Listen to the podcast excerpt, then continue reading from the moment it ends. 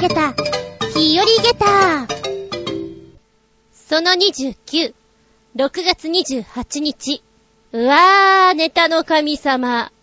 ありがとう。面白いネタを、どうもね。えー、実際は収録土曜日の夜にやろうかなと思っていたら、私その時間、てんてこまいでした。あっちでてんてこまい、こっちでてんてこまい。え、何があったって？うーん、そうね。交番を3軒はしごしたりそんな感じ？みたいな。というわけで、しばしお付き合いいただきますのは私。携帯電話落としちゃったよー。あつみじゅんです。どうぞよろしくお願いします。この番組は、ちょあへよ .com のご協力へて放送しております。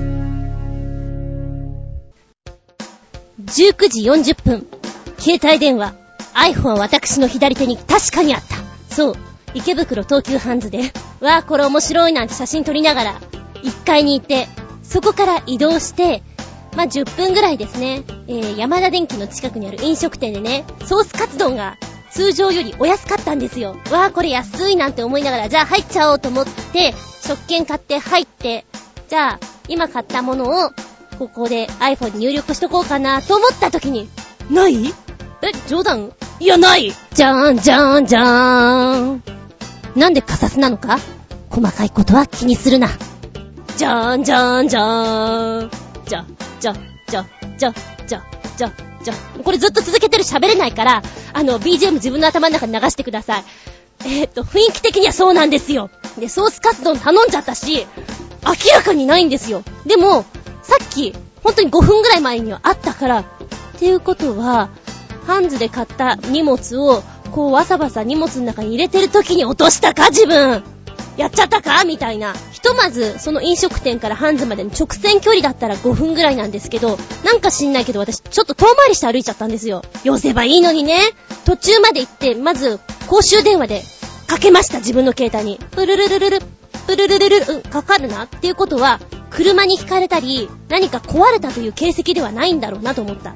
で、その後留守番電話にすぐなったから、じゃあまあ、なんとか通じてはいるんだと、そこで一安心。だけど、今、飲食店ソースカツ丼頼んじゃったし、あげてるし、どうしようみたいなね。皆さんだったらどうする？その時。後で来ますからみたいに言う？うーん、それもやればよかったのかなとか思いつつ、実際私の経験上、物を落として5分後にあるわけがないんですよ。通常ね。なので戻ってもないなというのを判断した上で、よし、とりあえず、ソースカツ丼食うか。えー、通常780円のところの、ソースカツ丼が680円？とりあえず、いただきます。パクリ。じゃんじゃんじゃーんなんじゃこりゃ。じゃんじゃんじゃーんじゃ、じゃ、じゃ、じゃ、じゃ、じゃ、じゃ、じゃ、じゃ、じゃ。まずい。ちゃちゃ。まずすぎる。ってな感じ？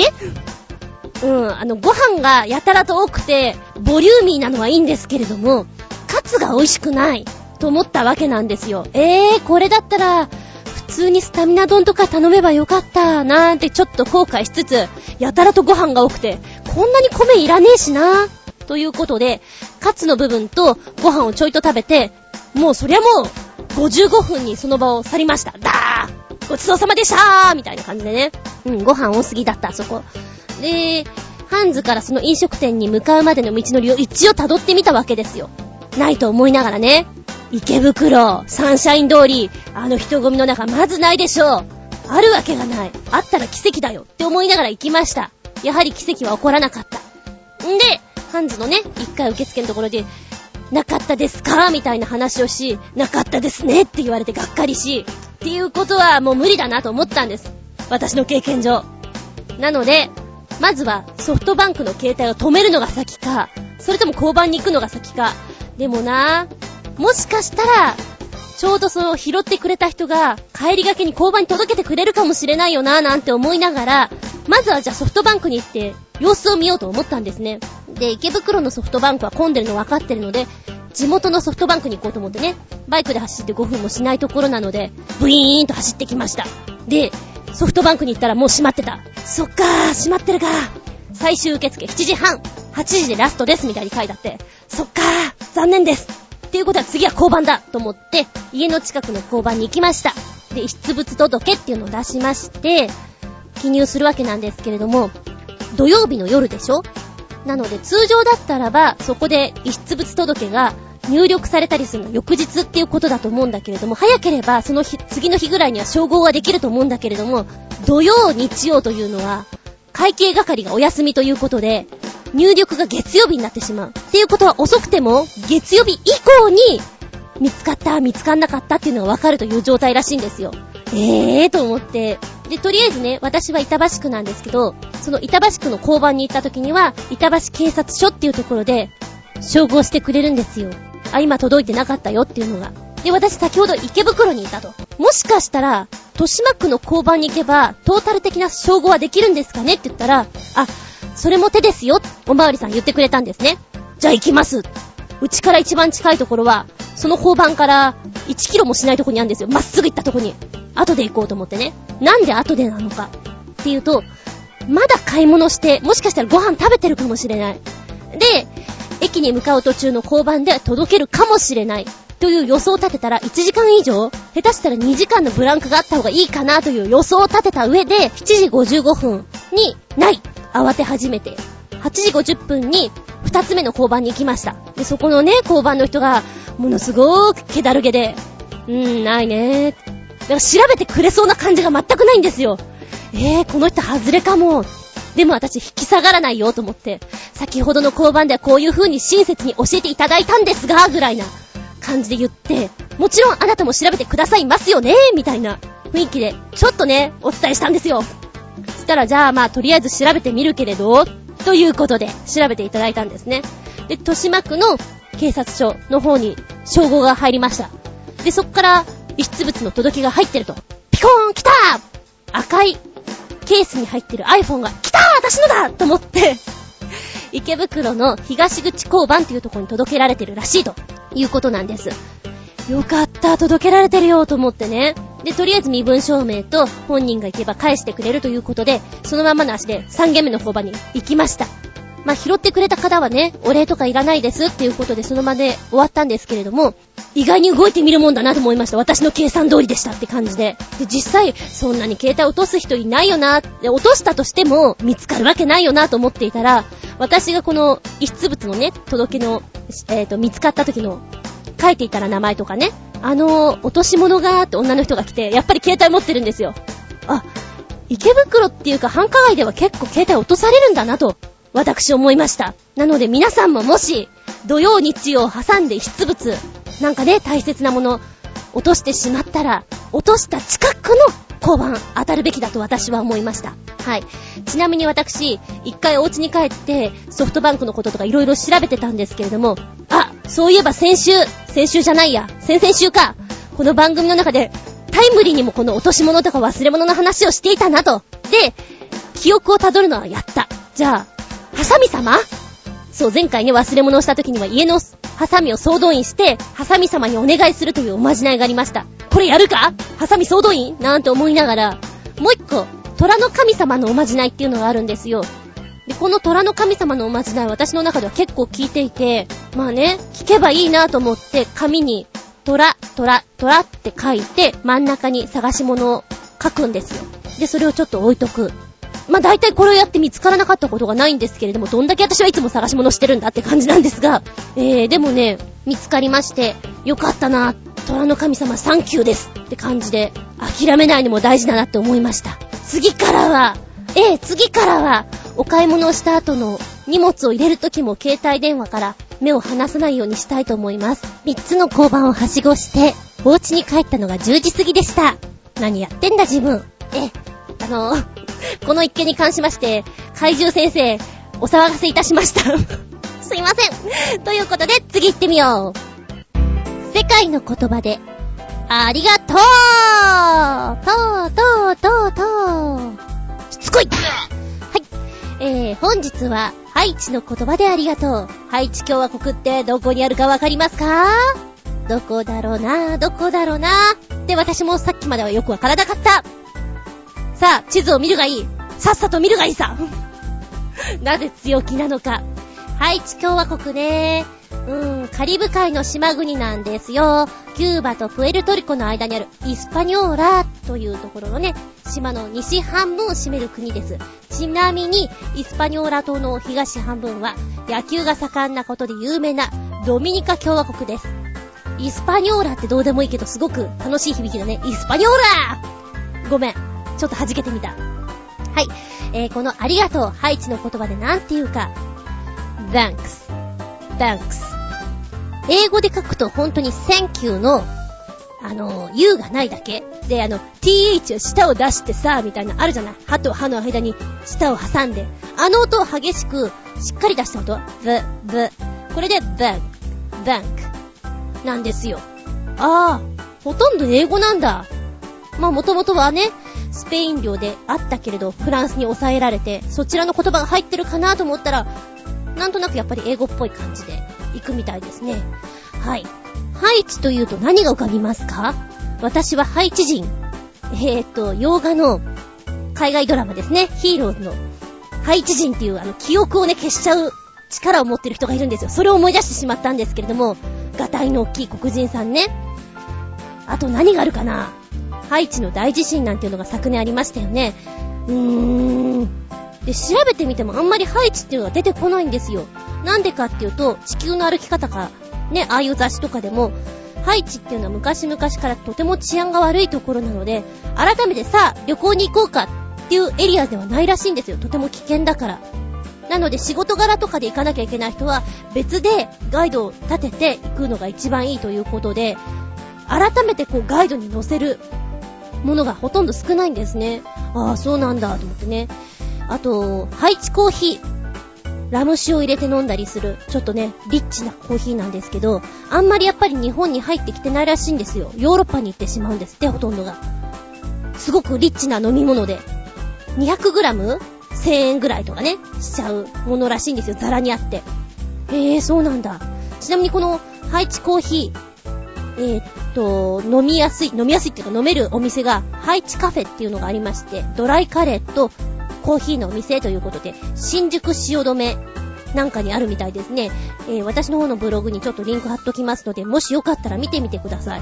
私ほんとコーヒー好きなんでね、わあ、ハイチコーヒー飲んでみたいなと思いました。このラム酒を入れてっていうのがすごく大人っぽい感じがしていいななんて思いますけれど、え、ちなみにこのハイチなんですけれども、四国の1.5倍の面積なんですって。で、基本的に交通手段っていうのが、タプタプっていう乗り合いのバスに乗るんですけれども、これに乗るためには本当に現地通であることが必要なんですって。だから明らかにじゃあやっぱニーズな顔していていたら、ボられるし、どっか連れてって、おう金出せやってブスって刺されたりするのがもう普通なことらしいので、基本的には現地のことがよくわからなければそれに乗ってはいけませんと書いてありますね。一番いいのはタクシーですね、みたいな。もしくはレンタカーですね、みたいなこと書いてあります。もう本当に個人的に運転手付きのものを雇うのが一番いいかもしれませんって書いてあります。へえー、そうなんだ。ちなみにこちらの、ハイチの通貨の単位なんですけど、グールドって言います。グールド。ちょっと可愛くないですか ?1 グール、1グールドで2円。へえ。なんか、可愛い感じがする で、あのー、こちらの首都、ボルドー・フランス。なんだかとってもカリブだし、陽気な感じがしますけども、異常に危険なところ。もしも、旅行に行きたいならば、それ相応の専門のガイドさんを雇って行ってみることがいいと思われます。はい、ちごで、ありがとうは。さあみんな、歯と歯の間に舌を出してごらん。軽く噛んで、強く噛んだら死んじゃうよ。the, the, thanks, thanks. これで、ありがとうです。さあ、次行ってみよう。メッセージタイム。最初のメッセージ、コージアットワークさん。メッセージ、ずんこさん、DVD レコーダーも地デジに対応している機種にしないと録画ができなくなりますよ。緊急対策としては3000くらいで売っている地デジチューナーをつないで録画するという方法がありますが、受信するチャンネルは手動切り替えになるので、留守録が大変になっちゃいます。じゃんじゃんじゃーん。やっぱそうなの？じゃんじゃんじゃーん。そんな気がしたんだ。えー。DVD レコーダーね。なんかね、そんな気がしたの。あれ、地デジ対応とかってどっかに書いてあるのかな？でも買ったのってかれこれ火の負の実の、え？?4 年 ?5 年？あ、結構前かも。5、6年前かも。っていうことはそんな地デジ対応じゃないような気がするなそっか。でも一応、今まで撮ったのは見れるんですよね。そのレベルで分かってない。テレビを買った時になんか一応、ハードディスクに録画できるやつを買ってるので、今はハードディスクを買って、乗らないでくれるそこにね。乗らないで。ごめんごめんごめんごめん。ごめんなさいね。今、猫が はい。えっ、ー、と、ハードディスクを繋いでいるので、今一応録画はできてる状態なんですよ。で、DVD も一応テレビには繋いでいるんだけれども、見るときは画像の荒いやつを見てるわけなんですね。じゃあ、それがやっぱり24日を過ぎたら見れなくなっちゃうの？でも取りだめたやつは見れるの？ふむ、難しい。やっぱり新しく買わなきゃいけないのかな？難しい私には。そういうのコーディネートしてくれる人欲しいなって思っちゃいます。メッセージありがとうございます。3000円くらいで売ってる地デジチューナーっていうのを聞けばいいんですね、お店で。私最近こことこ毎週毎週電気屋さんに行ってます。で、コードがなかったり、なんかがなかったりっていうことで、先週はハードディスクを買いに行き、で、今週は、その DVD とテレビをつなぐコードを買いに行ったんですけど、なんか今の話でいくと結局は見れなくなっちゃうんですね。意味なかったかな ?3000 ぐらいしたんだけど。あらら、その足で携帯落としたなんて申しますまい。地デジチューナーについて聞いてみよう。でももうこの DVD レコーダーもちょっと壊れてるので、新しく買い替えるのも考えてみよう。メッセージ二つ目。私も天然パーマ系ですので、梅雨の時にはたまりません。学生の頃は長髪にして重みでまとめようとしましたが、もみあげ付近が縦ロールするという事態に陥りました。そこでこの時期の髪型はベリーショー。サイドにバリカンを入れ、癖が出る寸前で切ってしまうことで切り受けてしまいます。さすがに、ずんこさんにベリーショは難しいですよね。あ、それとも役者さんとしては、地毛を短くし、いつもウィッグという手もありますか？ベリーショ、まだしたことはそんなないんですけれども、何かな？君たち暴れないで今日は、サンニャンとても元気です。えー、今、いきなり一匹がクローゼットから出てきたのに驚いて一匹が本棚に登ろうとして落ちてきました。あ、驚いた。あえてこれもちょっとリアルタイムなので、そのまま残してみたりしてね。うん。えっと、ベリーショーの話でしたね。なんだかんだ私、切ってしまいました。うん、まあ、ショートっぽいかな、今ね。多分切ったら切ったで、いいんだと思うんだけど、事務所に顔出すのが怖いよね。こんなん出ましたけど、みたいな、その状態を見せるのがすごい嫌だ。で、それを、まあ、今の事務所は、どっちかっていうと、映像のみなので、この年齢に合わせた髪型だったら、そんなにガミガミ言わないと思うんですよ。だから大丈夫だとは思うんですけど、でもやっぱりちょっと嫌ね。うん、多分ベリーショーにしたとしたら、しばらく帽子をかぶって参上するか、ウィッグつけるかって感じウィッグもだから持っちゃいますね。大体役者さん持ってると思いますよ。あの、役柄的にガンのね、役とかで、こう、丸坊主にしてしまったりっていう方もいるんですよ。で、どうしてたの？って言ったら、うん、あのー、ちゃんとそういうのは支給されるんだよって言ってた。みんなカツラなんですって、その舞台に出た人は30人だか40人だか知らないんですけれど、って言ってて、ああ、そうなんだ。なんか全部剃っちゃったらすごいさっぱりしていい髪質になりました、なんて言ってたけどね。ええ。三つ目。ウォトカベースの飲み物というと、私はウォトカトニックでした。今はほとんど飲みませんが、芝居に絡んでいた頃はとにかく飲む機会が多く、しかも打ち合わせとも雑談ともつかない話が延々続くので、喉が渇かないように飲むのがウォトカトニック。ちなみに私、アルコール代謝が早いらしく、一同が酔っ払い始める頃には、強烈に喉が渇いて酔いが冷めてしまうため、大量のお酒を飲むことができず、一杯で粘りまくる嫌な客でした。一杯で粘るのもよくある話ですよね。うん。私が割と長時間飲めるかなと思うのはやっぱりキューバリバーみたいなちょっと炭酸が強めで、ジュースに近いもののが得意ですね。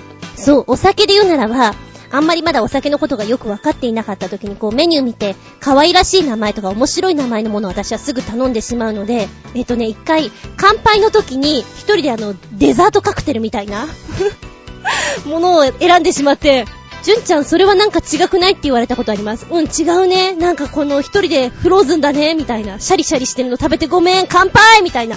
ありました。カクテル、まあ、日本酒もそうなんですけど、ものすごい名前が愉快なものあったりするじゃないですか。もうなんかそれだけドキドキワクワクですよね。あんまり私飲むわけではないんですけど、興味がそそられちゃってそそられちゃってっていうね。はい。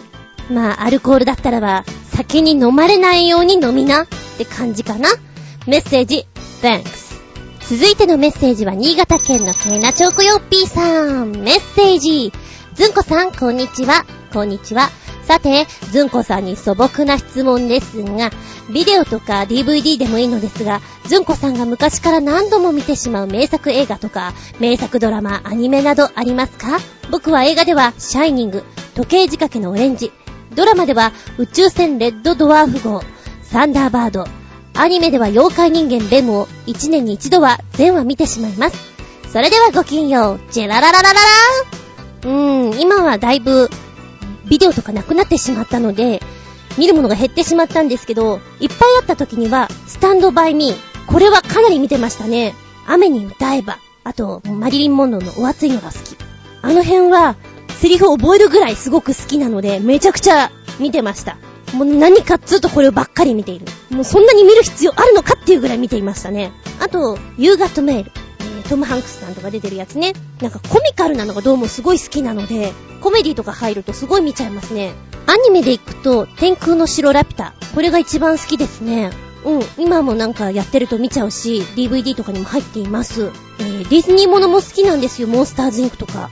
あの辺も見ちゃいますね。なんか見てて気分が明るくなるのが好きです。あと、ムーラン。いいね。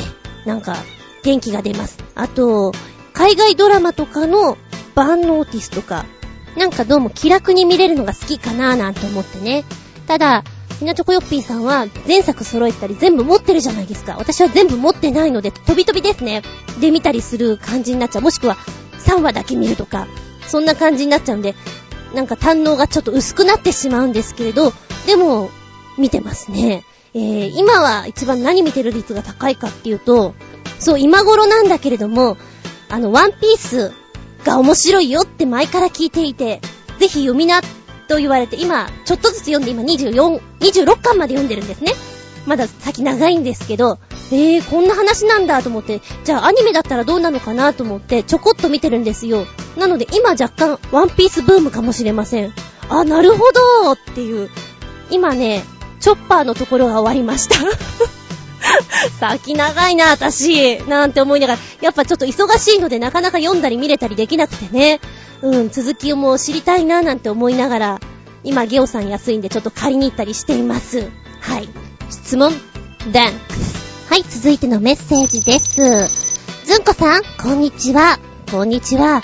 びっくりしましたたまげました八方美人を聞いたんですけど、ずんこさんがお水の花道を歩いていたなんて、思わずメールしてしまいましたよ。3人のトーク、面白かったです。はじめましてのコクーンより。聞きましたか、八方美人。どうも、沢田信子です。はい。えー、大学出て、本当に2、3年前ぐらいまで銀座にいました。と言っても、私バリバリホステスさんじゃないので、なんちゃってホステスさんなので、まあまあ、アルコールの知識も薄く、いい感じにふらりのらりとやってました。はい。うん、あのー、もしよかったらまだ聞いてない人、八方美人聞いてみてください。私がいつも漫画を借りに行ったりしている人が出てます よかったらです。実際でも収録はね、あのー、私もすごく楽しくやって、お店の中で話してるような感じっていうの？で、最終編集をめぐみさんがやっていただいたので、どんなになってるのかなっていうのがすごい楽しみでした。いい出来栄えで。ええ、面白いです。聞いてて、愉快です。痛快です。あー、じゃあ銀座ネタで1個。えー、初めて、まあ、働きに行って、まあ、1年ぐらいの間ですよ。みんなカラオケとか最初ね、入れたりするので、私全然歌とか知らないので、あ、じゃあ、あ、もしあれだったら、のぶちゃん、銀行の歌行こうか。銀行の歌？銀行の歌、ザ・バンクなんてあるんですか？銀行？銀行ってあの、歌の本とかね。まだあの、データでピッピやるやつがなかったので、こう、歌の本をバー見て、銀行銀行の本で、やっぱりあの、ホステスさんとかは、曲を、素早い選曲っていうのがやっぱり命なんですよ。さっさと選ぶみたいなのは。銀行の歌なんてないわと思って、お姉さんとこにね、銀行の歌って何ですか？うーん、わからないですって言ったら、銀行の歌？あっさり言われて、銀恋の歌じゃないの？銀座の恋の歌で、ノブびっくり。銀行の歌があるのかと思った。いや、どんな歌かわかんないよ。ザ・バーンクとかなんか、ロッキーなのかもしんないし、よくわかんないんだけども、銀行の歌っていうのが超流行りで、デュエットであるのかと思ったんですよ。そしたら、銀行じゃなくて銀行いもう、シャッチョさん、滑舌、もう滑舌、全然違うね。私間違えちゃったよ、もう。なんてのがありました。ちゃんちゃん。メッセージ、Thanks。続いては旅人さんのメッセージ。ずんこさん、こんにちは。旅人です。こんにちは。突然ですが、暑いでーす私もでーす今週、かっこ20日からに入ってから急に暑くなりました。週間天気予報では、今週は気温は高いものの、ずーっとぐずつくはずなのに、今日22日に至っては、何このピーカン。しかも、今年は節電というもう一つの壁があるので、なお悪いです。そういえば最近のニュースで、2020年に東京オリンピックをという話を聞きましたが、ずんこさん的にはどう思いますか？言ったら悪いのかもしれませんが、私は反対です。こんなご時世にオリンピックって、そんなのに大金を使っている余裕があるのなら、それこそ被災地へ義援金に回したらどうなんだって話ですよ。もし東京でオリンピックをやったとして、日本選手が誰一人金メダルを取れなかったという散々な結果に終わったら、なお悪いですよ。2020年ってまだだいぶ先のことですが、その頃はどこまで復旧しているのでしょうか？東北のローカル線も間違っても、このまま廃線になっているという事態にならないことを望みます。というメッセージ。オリンピックか。いろんな意見があると思うんだけれどね。えー、ご存知の通り私は365日ポジティブキャンペーン実施中のやつなので、うん。私はそんなに復旧に時間かからないと思うんですよ。いや、今ぐだぐだやってるよ。やってるけれど、そう、2020年って言ったらもうほとんどいい感じになってるんじゃないかなって思いたいんだけれど、で、やっぱり何かのこう課題があればあったで、すごい底力が出ると思うんですね。だから頑張ろうみたいな。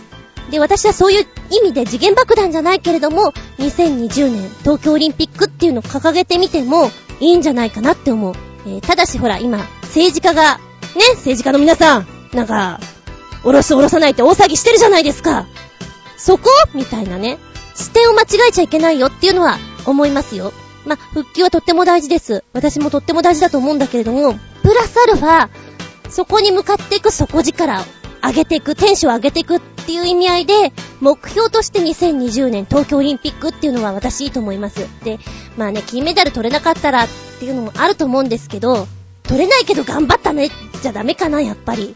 私はそれはそれでいいと思うんだけどなうん。私は、皆さんの底力を信じていけると思います。あとは足を引っ張る政治家の皆さんがいらっしゃらなければいいんじゃないかと思います。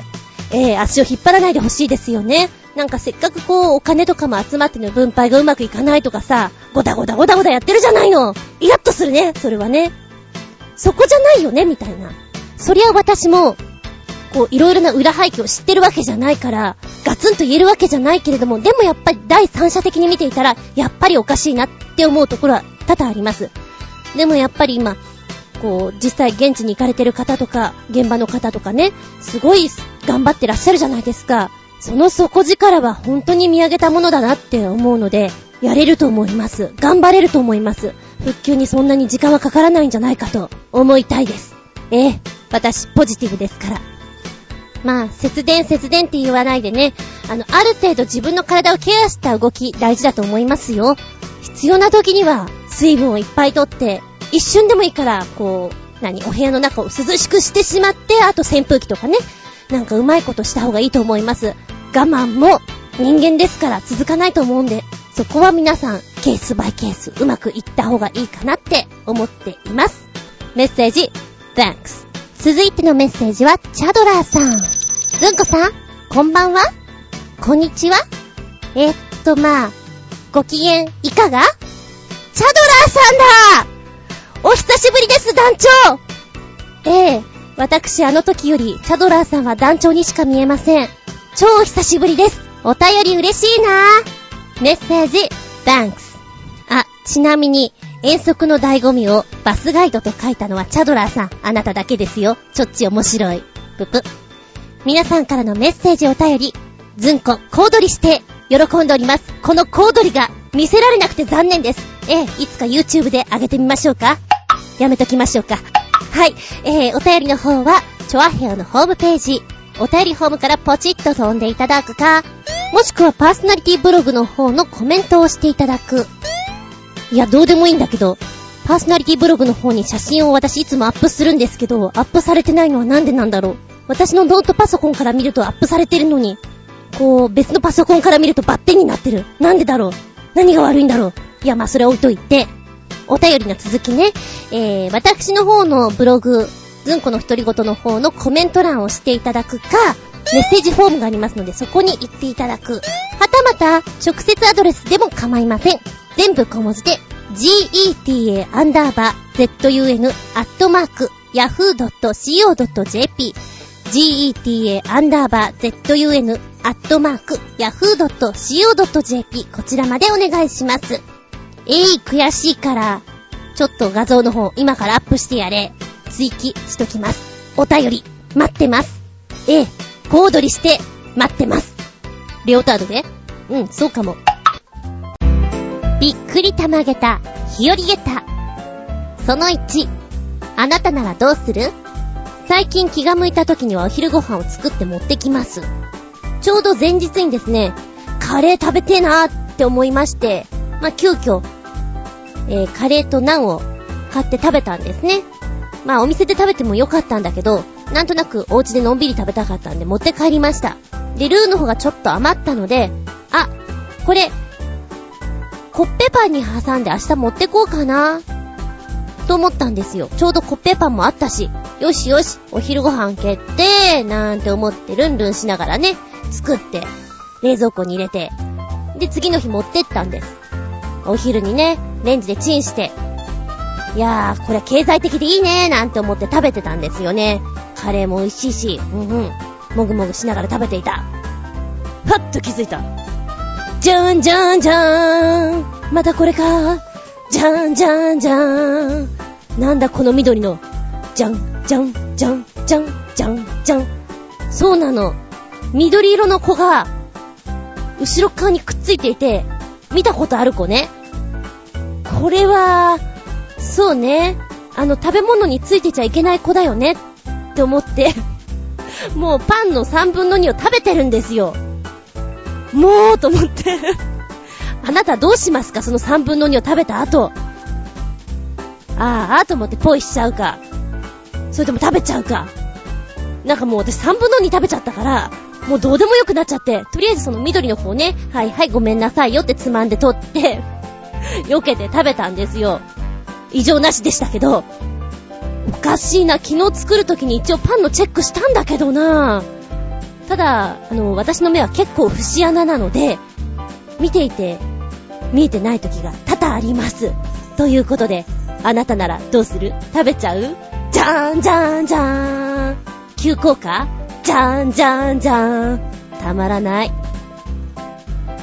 ずんこ、お昼からプチゲタ。三つってところかな。その2、え？私のせい？の末期。えー、この間、洋画の方のね、ボイスオーバーの撮りに行ってきたんですけれど、初めてなんですよ。ボイスオーバーとはどんなもんやと。で、家でね、こう画像を見ながら口パク合わせながらやっていたんですよ。やっぱり台本の中には、今まで見たことのない謎のキーワードが書いてあって、まあ、早めに現場に行って、いろんな人に聞いてみたんですね。あ、知らないとか言われちゃって えー、知らないの？みたいな。あの、普通の我々の役者の方だと、そんな難しいことは書いてないんですよ。ただ、やっぱり、声優さんとかあちらのね、方々の台本だと、口、鳴るとか、鼻、すするとか、口の音とか、唇の音、舌の音とか、結構細かく書いてあったりするんですね。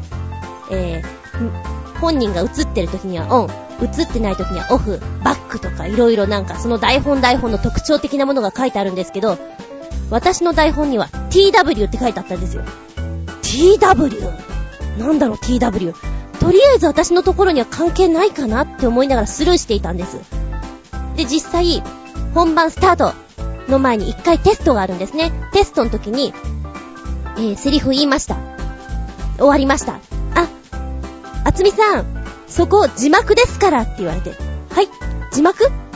はい、あの字幕ですから。鍵括弧が書いてあって、他のところはみんな tw って書いてあるんですよ。tw。字幕ってことらしくて、そこはセリフじゃなくて読まなくていいってことらしいんですね。私全くそれ知らなかったから、もうそれを普通のセリフのように読んでやったんですよ。え えー、それはセリフではないんですか？びっくりです。で、もちろん練習するときはそれがセリフだと思ってるから、口パクをそれに合わせてるんですよ。いきなりそう言われても口パク合わないかもしれないよ。ただでさえ合わないのに そんなこと言われたらもっと合わないよ。で、ボイスオーバーのいいところは、もう原音とこの役者さんの声が重なって聞こえてくるから、もう、そんなに、何、リアル感を出さなくていいんですって。じゃあ私の役はね、結構笑ったりしてたんですけど、あ、厚みさん笑わなくていいですと。もっと無機質にやってくださいって言われたんで、え、そういうもんなんだ、みたいなね。で、口も、もう何度やっても合わないんですよ。何度やっても、微妙に、この原音のが長くなってしまって 私も、ですから、私は、みたいな、なんか、伸ばせるところ伸ばしたりね。えー、ちょっと、自分の家族について語るところがあったんで、そのことを伸ばし伸ばしてやってたんですよ。難しいと思って。たかが1分半のところものすごい練習したんですけれど、やっぱりなかなか合わなくて、あーもう字幕とか思いながらね、なんとかやりましたけれど、あのー、私の台本見たところに TW は書いてなかったんですよ。どうも抜け落ちてたみたいで、たまりません。新人にとっては。ということで、あのー、一応放送はね、7月8日ということで、まあ一瞬なんですけれども、初めてこう、ボイスオーバーチャレンジっていうことで、どこまでできてんのかなって、ものすごい違和感あるのかもしれないし、それでもう仕事が来ないのかもしれないし、自分で見極めなきゃなぁなんて思っている次第です。えー、字幕、驚きました。あの、汗たらーり具合は、下駄4.5ってところです。たらーり。シシピンアウトタイム今週のテーマは、最強の遠足おやつプレゼンツ。あなたの企画する遠足でございます。まず私だったら王道で行くならば、甘いの、しょっぱいの、それから口元が寂しい時のものってこうちょっと考えますよね。なので大体チョコレート系、おせんべい系、飴とかラムネ系かな？この3種にベースを持っていくと思うんですけれども、まず300円持っていくとするならば、駄菓子屋に行くんだろうなって思います。駄菓子屋もしくはディスカウントショップ、ドンキホーテとかね、ああいった類のところに行くなって思うんですけれども、うまい棒2本、明太子味が好きなんですよ、私。と、まあ、コンポタージュ味ぐらいのところを選びまして、あと、チョコレートとクッキーが合わさったものをセレクトしたいと思います。私、アルフォートが好きなので、アルフォートミニのミルクを もう、こだわっていきます。あと、桜大根とキャベツ太郎。あれで多分50円ぐらいだと思うんだ。あと、きなこ棒とふ菓子を1本ずつ。と、残りで、えっ、ー、と、小袋のスナック系を買おうかな。まあ、もしくはチロルチョコでもいいんだけど。王道はとにかく甘辛しょっぱいをバランスよく、そしてバラエティ飛んでいくと思います。で、邪道でいくと、まずはチームを何人かこう組みます。人数は多ければ多い方がいい。で、大物を買うんです。大物っていうのは、198円とか、こう一袋するおせんべいの袋にこういっぱい入ってるでしょ？あれをうまくこう分散できるようにする。あなたは、じゃあソフトせんべいを。あなたはクッキーを。あなたは別のものをっていうこう、5、6人で分けて大物を買ってそれを物々交換する。分散型。いろんなものが食べれていいかななんて思ったりします。やっぱり暑くて疲れた時なんかはさ、酸っぱしょっぱいもの食べたいんじゃないかなっていうことで、歩いていても割合食べやすい桜大根。これ苦手な人多いんですけどね。で、チョコレートはやっぱりこう山登りとか行った時には必要かなと思ってチョコレートなんですけど、板チョコも好きなんですけど、高いので、アルフォートミニ、クッキーとチョコが一緒なので、どうかなポッキーの大袋で小分けにするのもありかなって思いました。邪道編では。さあ、皆さんはどう思っているんでしょうか？コージアットワークさん。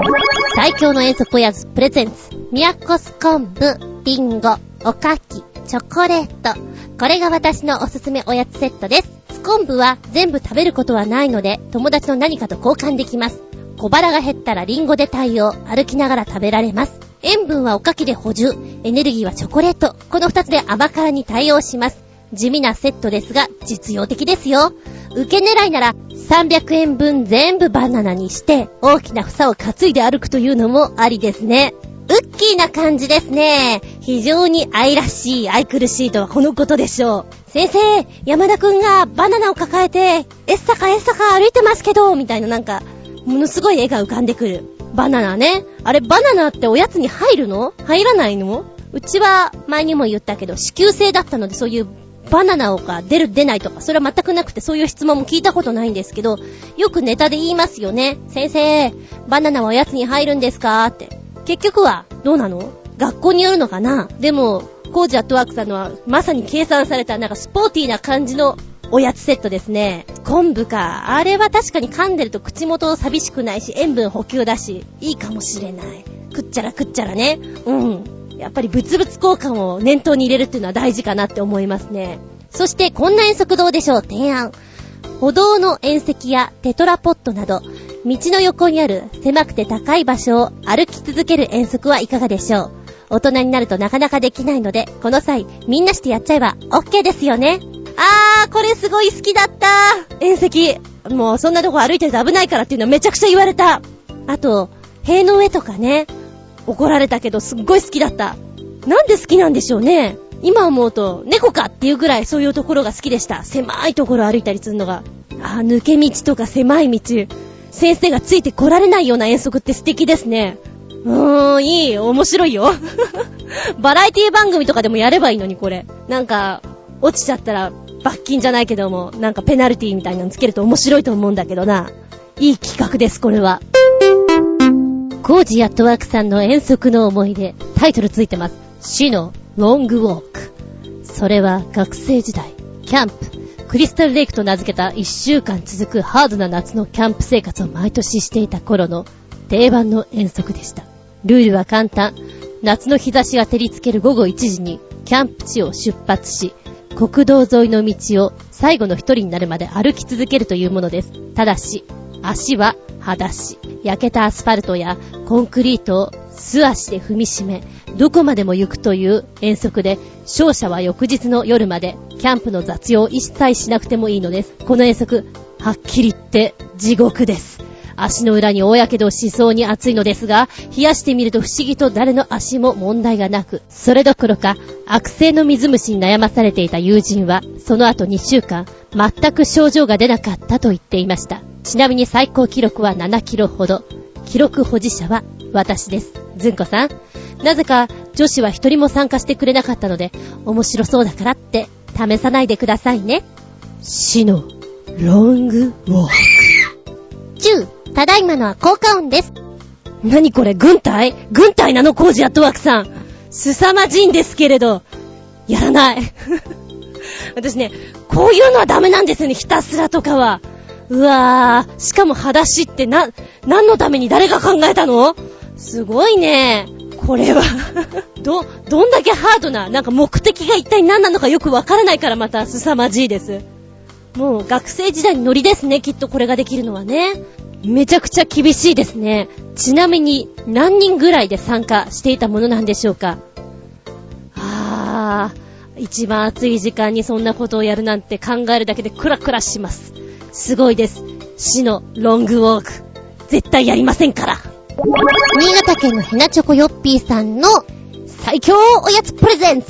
こんなんだ。おっさんなので、おやつなど全く食べなくなってしまい、最強のおやつと言われましても、あまり思い浮かびませんが、まあ、ベビースターラーメンなんてどうでしょうか。っていうか、それしか考えつきません。笑い、あははははは。ベビースターラーメンは素晴らしいですよ。奴らは何にでもなる。あのー、食べ物がないとき、ベビースターがあれば、つまみにもなるしね。ただやっぱり、しょっぱいプラス甘いのも欲しいかななんて思っちゃうけど、そういや昔、学生の頃、合宿で、こうね、ちょっとやっぱりお酒の席があって、おつまみがなくて、こう、合宿だから、なんか即席ラーメンとかみんな持ってるんですよ。なんかっていう時のために。おつまみないからこれ食べる？みたいなのに出てきたのがチキンラーメン。パリンパリン割ってね、これいけるじゃんっていうのが思いましたね。塩分がちょうどいいんですよ、飲んでる時に。ちょっと体に悪いけどね、なんての思い出しちゃった。話がそれましたけど、ヘナチョコヨッピーさん遠足の思い出。そういえば小3ぐらい遠足の時、クラスの仲間7人ぐらいと山で本体と離れて迷子になってしまい、今でいう遭難をしてしまいました。笑い。なんか夜中になって捜索隊に無事発見されましたが、話題にもなりませんでしたね。今だったら少なくともニュースにはなってましたよ。笑い。っていうか、笑い話じゃないでしょう。ええー、結構大事じゃないですか。だって夜中に見つかったんでしょうわぁ、小3。小3って言ったらまだなんか、ねえ、泣いちゃったりするぐらいですよ。大丈夫でした？なんかケロッとお話をしてますけども。うわぁ、強いなぁ。都会のもやしっこだったらみんな大泣きですね。泣いて泣いて水分なくなっちゃいますね、きっとね。そこまでか？で、もう一個思い出。そういえば、僕の通っていた小学校では毎年、春と秋に遠足があり、春には学校から10キロぐらい離れた山奥の池に行き、その池の周りで各班に分かれてカレーを作るのが恒例行事でした。もちろん、鍋や包丁や薪、食材などは生徒各自が分担して運びましたよ。まあ、山奥で自分たちで作って食べるカレーは美味しかったです。やっぱり学校によってあれよね。遠足的な行事が多いところと、少ないところ分かれますよね。絶対うちの学校多かったと思うんだ。何かっちゅうと遠足遠足ってもう 歩くの嫌いなんだってば、私。でもこういうカレー作ったりするのはいいかも。えー、食べるの専門、もしくは洗うの専門でよろしくです。そして続いては旅人さんのおやつのプレゼント。もう30年以上も昔のことなゆえ、私が遠足に持ってきたおやつがどんなんだったか、ほとんど覚えていません。っていうか、おやつにあまりこだわっていなかったような。なので、どの遠足おやつが最強なのか言葉に詰まります。バナナはおやつに入らないという格言があるが、昔の漫画でバナナはおやつに入らないと言ってる本人が遠足に缶詰を持ってきてるというネタがあったなぁ。おー。ということは旅人さんのところは、おやつは自分で選べたんですね。へー。それはそれで楽しそうなんですけどね。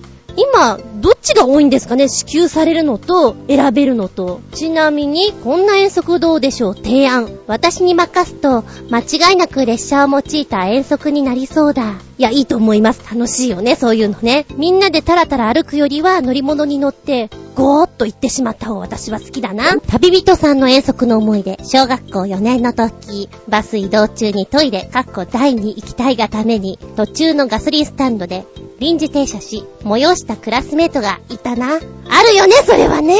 特にまあ遠足の、うん、時期にもよるし、時間帯にもよるんだけど、渋滞にはまってしまって動けない時、もうトイレに行きたくて行きたくて行きたくて行けない時、まあ、どっかのクラスが一回止まるでしょそうすると我も我もっていうことでみんなちょっとずつ行きたいんですよね。ということでそこで、まあもともと泊まる予定でもなかった場所で小休憩入ったりっていうのありましたね。うーん、それはしょうがないよ、生理現象だから。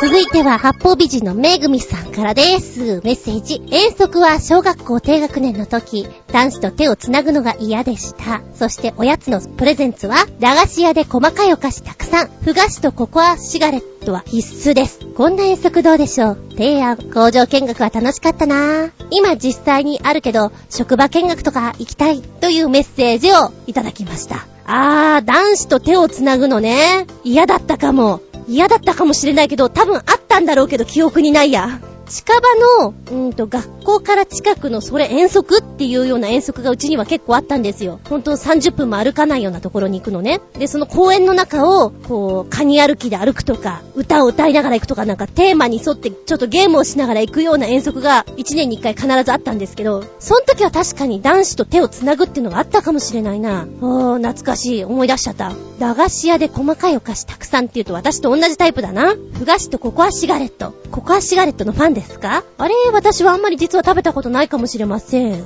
えー、工場見学なんか行ってみるとね、楽しいっていうのはすごくわかります。ものができていくの。で、職場見学とか行くのもいいですね。面白いですね。あー、これは遠足としてはどんどんやってほしい。社会科見学だけじゃなくて遠足に取り入れてほしい。好きでした。工場見学に行くと物をもらえるのが、ちなみにめぐみさん、カレーパン、工場でもらったんですか？いいな。私なんか、海苔とかでしたよ。あの、食べる海苔じゃなくてね、ひっつける方の海苔ね。海苔工場、文具ね。なんか食べ物じゃないとがっかりです。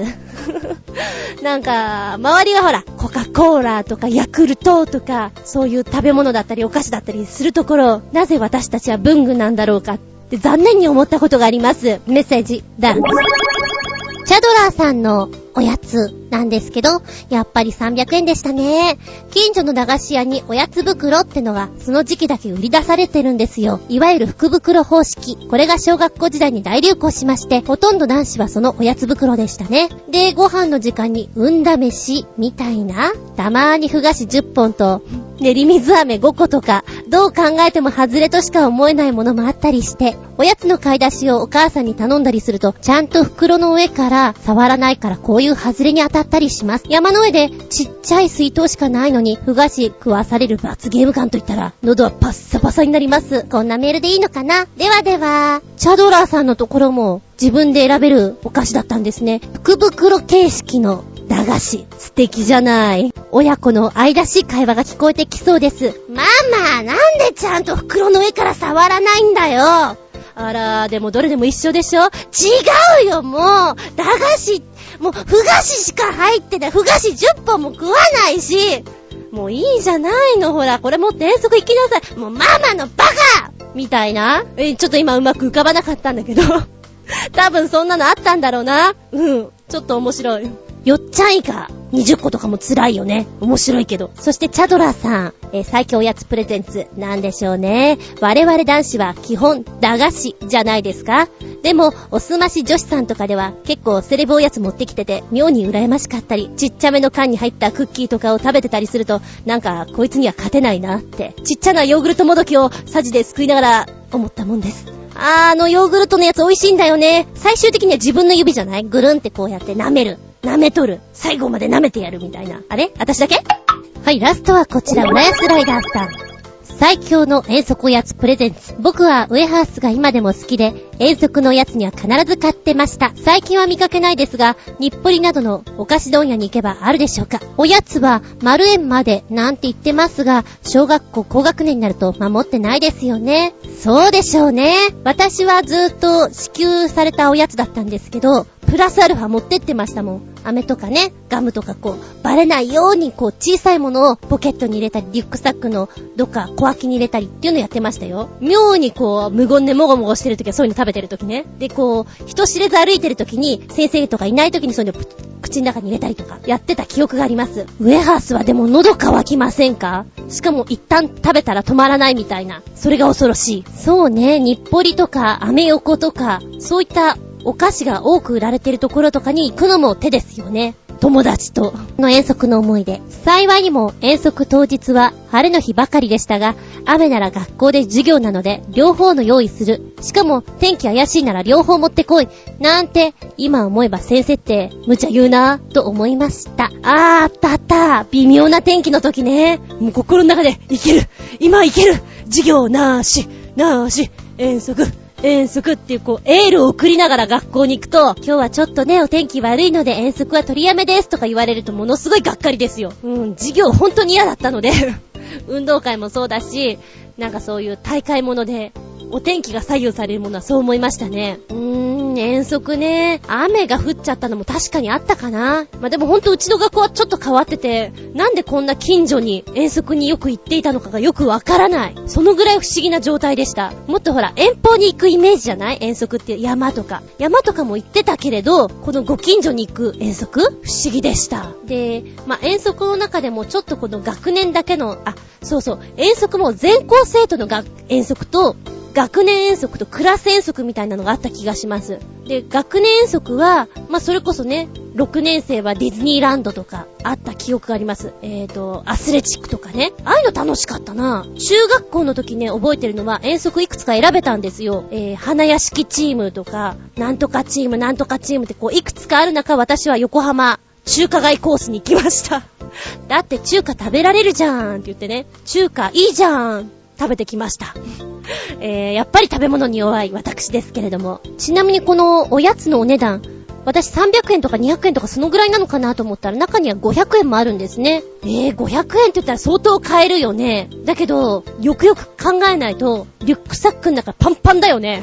崩れちゃったりして。っていうのもあったりしてね。あー、面白いなって思いました。うーん、私が行きたい遠足プレゼンツっていうのはまあいくつかあるんだけども、その小学校の時とかに行きたいなと思ったのがアスレチック6年の時に行ったんですよ。だけど、どうせ行くんだったら、水のアスレチック濡れてしまうの覚悟で行きなっていうアスレチックがあるじゃないですか。ああいうのに行きたかったですね。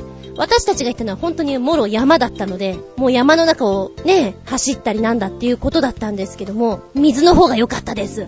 特に今だったら暑いじゃない？いいんじゃないかな。ね、特にあのアスレチックでいつも思っていたのが、めちゃくちゃ難しいのありますよね。これどうにもこうにも絶対クリアできないよねっていうの。まあ大体その辺はごまかしていきますけれど、あれできる人いるのかなって思いながら、いつも見てました。はい。あとは、ちょっと時間とか、まあ、お泊まりコースになってしまうパターンで行くと、夜のナイト水族館とかナイトサファリ、あの手の類のものに夜行くっていうパターンね。まあ、ナイトサファリはクラス、クラスっていうか、一学年ぐらいは行けると思うんだ。ただしもう帰ってくるのは夜中になってしまうんで、その場でお泊まりになりますね。そしてナイト水族館。ナイト水族館は、夜まあ水族館を見て堪能して、お泊まりが確か水族館の中のフロアの中なんですよね。寝袋かなんかで。だ、それ楽しいなと思って。ちょっと修学旅行的な感じになっちゃうんだけど、面白くないですか？夜、昼間いっぱい寝とけよ、みたいな。そんな感じ？今やりたい。毎年こんなこと言ってるけどね、私ね。えー、ちなみになんかあの、水筒の中身を聞いたら、割合皆さん、麦茶が多いんですね。麦茶派。えー、あと、チャドラーさん。お水に対して、こう、粉ジュースを入れるというパターン。チャドラさん、そういう風に言ってきたのはあなただけでした。えー、ほうじ茶、コージやットワークさん。私もどっちかっていうとほうじ茶タイプだったんで、おー、仲間みっけみたいな感じですね。麦茶かほうじ茶でした。厳密に言うと、カルピスが誰もいなかったのがちょっと不思議な感じでした。カルピスみんな入れてくもんじゃないんだ。へえ。まあ確かに、お昼ご飯の時に、おにぎりとカルピスとかってすごく嫌な組み合わせだけどね。ああ、そういえば、遠足になると、お乳の服を着てくる子、結構いたんだよな。特に女の子。そのお乳の靴、汚れちゃうぞ山ん中では。なんて思いながら、私は普段着でサクサク歩くタイプでした。はい。ということで、遠足いろいろありがとうございます。最後に、グーランキングの方で出ていた300円のおやつ、これを持ってきたいランキング。第10位、おにぎりせんべい。第9位、ヨーグレット、ハイレモン。第8位、宮古昆布。第7位、札幌ポテト。第6位、かっぱえびせん止まりません。第5位、チロルチョコ。第4位、ベビースターラーメン。第3位、じゃがりこ。第2位、うまい棒。第1位、ポッキー。となってまーす。全体的に見ると、えー、その後の順位、11位とか見ても、よっちゃんいかとかね、駄菓子がガンガン入ってきてます。ああ、やっぱり駄菓子強いんだなと思って、ちょっと面白いな。これ私の方のブログの方にもリンク貼っときますんで、よかったら見てみてください。ババンババンバンバン。お風呂で12ヶ月。6月は何の湯かっちゅうと、毒ダミ湯。湿気の多いこの時期、ジメジメ、ムシムシするでしょ？汗も湿疹なんかに効果的。ムシムシする今の時期にぴったりの薬湯ということで、日本三大薬草の一つ、毒ダミ草のエキスをたっぷり入れた、くっちゃいくっちゃいお風呂に入りな。毒ダミは、本当に独特の香りで臭いのが特徴なんですけれども、汗も湿疹、それから水虫なんかゆみ、ニキビなんかの炎症を抑えてくれる効果がとても大きいのです。なので、臭いけど我慢して、使いなよ。っていうのが、よく言われる話です。毒ダミ油の作り方は簡単。生の茎や葉っぱを水洗いして適当な大きさに刻みます。そして、これを袋、布の袋とかがいいですよね。なければストッキングとかでもいいんですけれど、に詰めまして浴槽に入れて、水から沸かすんです。えー、落とし込みのね、浴槽では湯がよく当たるところに置いてください。袋の中の成分を揉み出しながら入浴すると効果大です。この生の葉っぱが手に入らないよっていう方、いいじゃん。山に行きなよ。山に登りなよ。そして積んできなよ。いや、そんな無謀なことは言いません。入浴剤もあるのでこちらを使ってみるのも手かと思います。楽ちんだしね。自分やっぱり生がいいっすということで生を積んできたあなた。えー、生の毒ダミを使ってのお風呂を堪能してください。またですね、今、密かなブームになってるらしいという毒ダミ化粧水はいかがでしょうか？化粧水。えー、こちらね、使用感は、シミが消えたとか、肌が白くなったなーんていう嬉しい報告が上がっております。化粧水の作り方なんですけれども、一般的には生の葉っぱをですね、ホワイトリカーに漬け込みます。1から3ヶ月ぐらい寝かしてから使用するといいでしょう。もしよかったら作ってみてください。6月は毒ダミ湯に入って、ジメジメを吹き飛ばせ。元気でソング。やる気でソング。元気編。いやーもう60分過ぎちゃったからもういっかな 笑い事じゃないんだけど、まあいいや。ってことで、進めさせてもらいます。えー、アニメ編等々はまだ撮っておいてあるんですけども、今回送ってもらった新潟県のヘナチョコヨッピーさん元気編ということで、今回は、ブアスロックで考えてみました。昔、スペクトラムというバンドが存在してましたが、今回はそのスペクトラムの代表曲の2曲です。ペクトラムのサンライズ。超有名な曲なのでご存知の方も多いと思います。映像はロングバージョンです。約8分間あります。えー、っと、私聞いた時に超有名って言われても私ほとんど知らなかったりするので、多分知らないかなと思って見たら知ってました。ウィーって感じだ。私、プロレスは見ないんだけれども、全然見ないんだけど、ウィーは知ってますよ。ああ、これは有名と思った。確かに聴いてると元気が出てくる。しかも、この曲って日本語なのね。あれ日本語だよね。あれ？私だけ日本語に聞こえる違う、日本語でいいんでしょ？びっくりしました。そしてもう一つ、サムライズっていう似たようなタイトルのね、曲なんですけれども、まあ、音的には全く違うもので、これはこれでまたちょっとかっこいい感じだなと思いました。おー。えー、聞いてると確かに元気出てきますね。なんかその、やっぱりプロレスラーとかボクサーとかなんか、入場曲とかに使われる曲っていうのは、やっぱりテンション上がる曲が多いんじゃないかなと思います。ついでに私、何曲かこう見てたんですけど、あー、なんか、ヒートアップしてくるなっていう感じしましたもん。で、私も本当にね、プロレスは見ないんですけれども、昔、やっぱり芝居をやった時に、私ともう一人でちょっと、小芝居をやっていて、私が突然切れるんですよ。で、相手も切れてしまって、そっからちょっと戦いっぽくなるっていうので、その切り替えの音でちょっとかっこいいの欲しいなと思って選んだ曲が、確かにね、プロレスラーの入場曲だよ、これ。えー、プロレス好きなの？純ちゃんって聞かれた記憶ありますね。全く知らないんだけどね。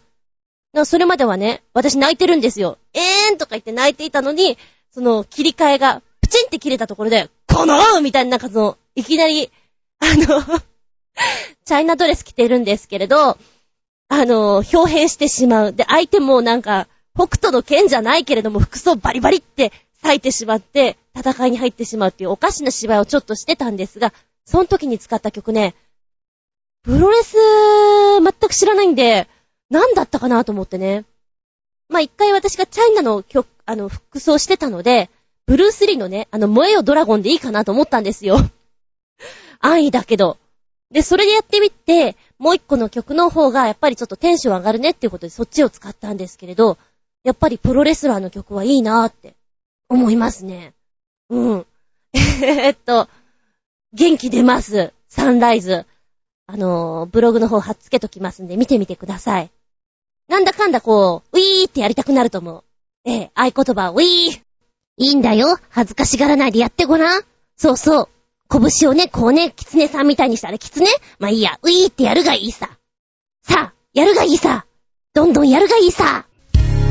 この番組は、ちょあへよ .com のご協力へて放送しております。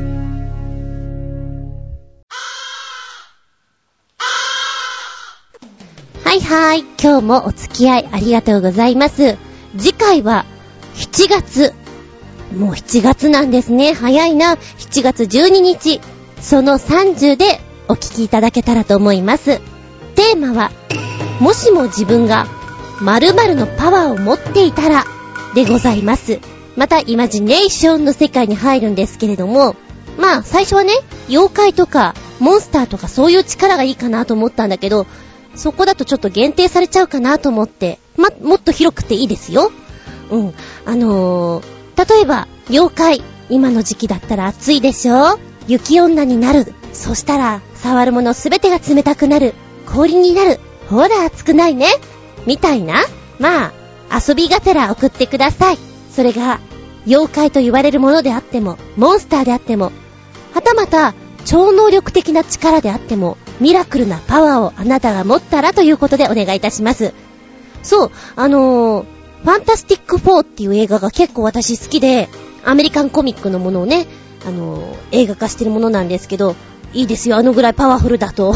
そう、最初の方にね、えー、ヘナチョコヨッピーさんが好きな、よく見る映画とか何ですか？みたいなのあったんですけど、思い出した。ファンタスティック4も結構見てます。疲れないで見られる映画っていいなって思ってね。うん。はい。次回は7月12日、ネタをぜひお送りくださいませ。あなたのネタで私小躍りしておりますよ。話は変わりまして、えー、私今、フリージーズっていうのがずっと欲しくて、探してたんですよ。フリージーズ。ちょうどラジオを聞いていて、それがちょっとなんか面白いよ、みたいなんで、やってたんですね。売り切れも出ていて、みたいな。なんだろうと思っていたら、冷蔵庫の中に入れる動物たちで、冷蔵庫を開けるために話しかけてくれると。で、そのキャラクターはやっぱり性格が色々あるので、その性格に合わせての反応があるよっていうのがね、私のハートをぐっと掴みまして 欲しい欲しいと思っていたんですよ。で、その動物っていうのが、冷蔵庫の中で暮らせるほどまあ寒い国が得意な子たち。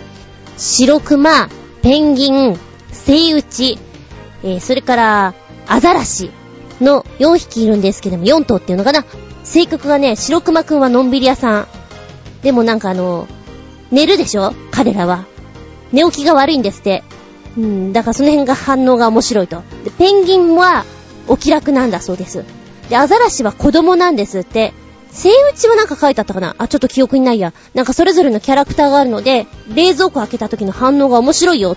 で、開けっぱなしにしてると怒ったりするんですって。おい、閉めろよとか。欲しいと思ってね。で 博品館とかハンズとか、まあそういった変わったところなら売ってるかなと思って問い合わせとかして、やっぱりね、まあ、白熊とペンギンが一番人気らしいんですよ。ないんですよ。で、今、フリッジーズーのお友達で、フリッジー、フレンズ、フレンズっていうのかな？っていうのが増えて、それは、えー、虎と、豚と、牛と、もう一人誰かいた。誰だ？なんかいたな。あるんですよ。なんかあの、寒い国とは全く関係ないじゃんと思ったんだけど、なんか温暖化に対して逃げてきた子たちなんですって。で、そういう子たちの、なんかサイドストーリーもあったりして、今ちょっと冷蔵庫の中に入れてるんですけど、さっきからね、あの、開けるために、こんにちはとか言われるとなんか面白い。うん。えー、お友達のプレゼントにこっそり仕込んでこようかななんて思っております。一人暮らしをしてると そういうなんかおもちゃが、アイテムがどんどん増えて、あのー、大丈夫かな自分って思う時があったりします。えー、猫のか、猫と会話をしている毎日、そして、フリッジーズーと会話をしているそんな自分。大丈夫？自分？ええ、大丈夫。だと思う。はい、ということで、どういうことで？これ私の口癖なんですよね、昔からね、高校の時から、ということでって。どういうことでって言われると戸惑ってしまうんですけれども、はい、長々とお話をしましたが、次回はその30、7月12日、日付が変わるその頃に、お相手は私、やっと ADSL から光になったよ。光って、早えな。超、下駄だよ。玉下駄だよ。下駄5つの厚み順でした。見舞い、聞く舞い、話す舞い。ずんこの話も、もうおしまい。